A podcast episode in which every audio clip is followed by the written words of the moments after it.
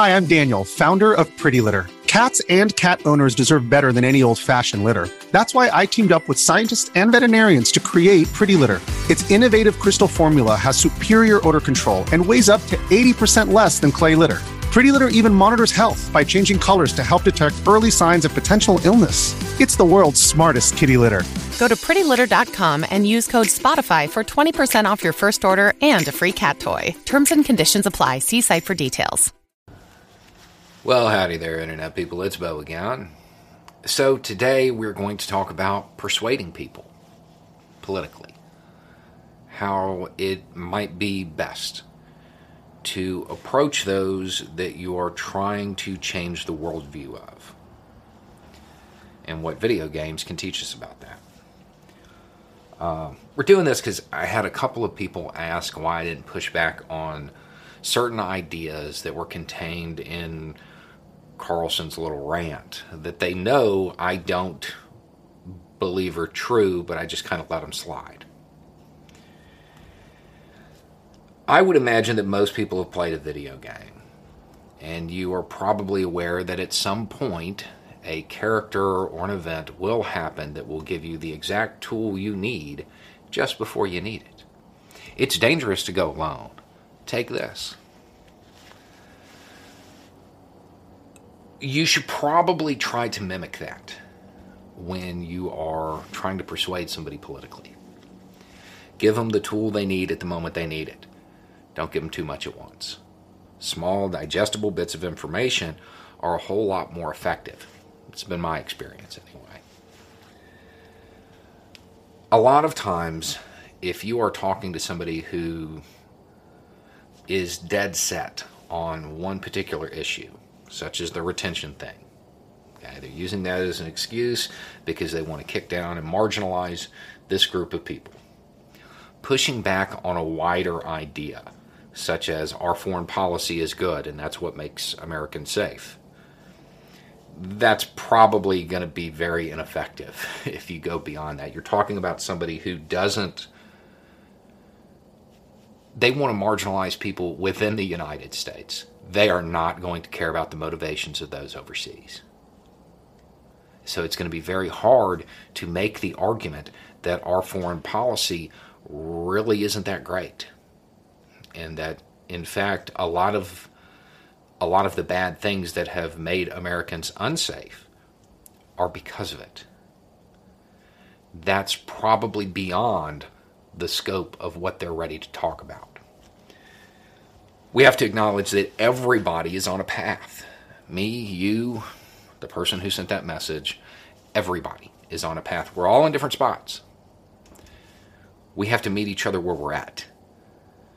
If you try to go too far beyond what the person is ready to accept, it may do more harm than good. Because not only will they discount the extra stuff that you've added, they may use that as a reason to blow off your your main point about the question they asked. It's that old thing. What is it? Informed people sound like insane people to ignorant people, something along those lines. It's what it boils down to. They will be able to disregard everything that you've said if you go too far, if you get too out, far outside their comfort zone. You can't teach algebra to people who can't add. And everybody, doesn't matter how informed you are, there is somebody on the path ahead of you and behind you. You have to frame your arguments in that way. You have to meet them where they're at. And I have found it to be more effective if it's small, digestible pieces of information. Something you can tell them something one day, and then maybe the next day add something else, and then something else. And as time goes on, their view shifts. But most importantly, when you're talking about something with, like the retention thing, it's most important because that's a perfect one. It's objectively false. Like you can show it. Here you go. This is why it happens. Boom, boom, boom. Stick straight to that topic. Don't deviate. Because at the end of it, they're left with only a couple of options about their initial source of information. Either that initial source, that propaganda source, is incompetent and can't gather basic information, or it's intentionally misleading. And either way, it helps erode the trust they have in that propaganda source that has got their hooks in them. So that's the reason I do it that way. And I do this with a lot of topics. There are a lot of times when I actually have to bite my tongue on some of them, because it's when it brushes up against topics that I really care about, I, I kind of have to consciously hold back, because I want to go into other stuff. However, I want the information that is most useful, the tool they need at that moment, to be handed to them in a way they can't refuse to accept. Um, now, that's all based on my experience as to what is most effective. Other people may have more success other ways, you know. And if you aren't doing it to actually change the person's mind or persuade them, if you're just doing it to feel better, that's an entirely different story. Unload. I mean, because while it may not help them, somebody who is in the comments section or somebody who overhears it, it may be giving them the tool they need, that extra information you provide. But we should probably try, given the fact that people who are more progressive tend to look at bigger pictures, tend to have more nuance.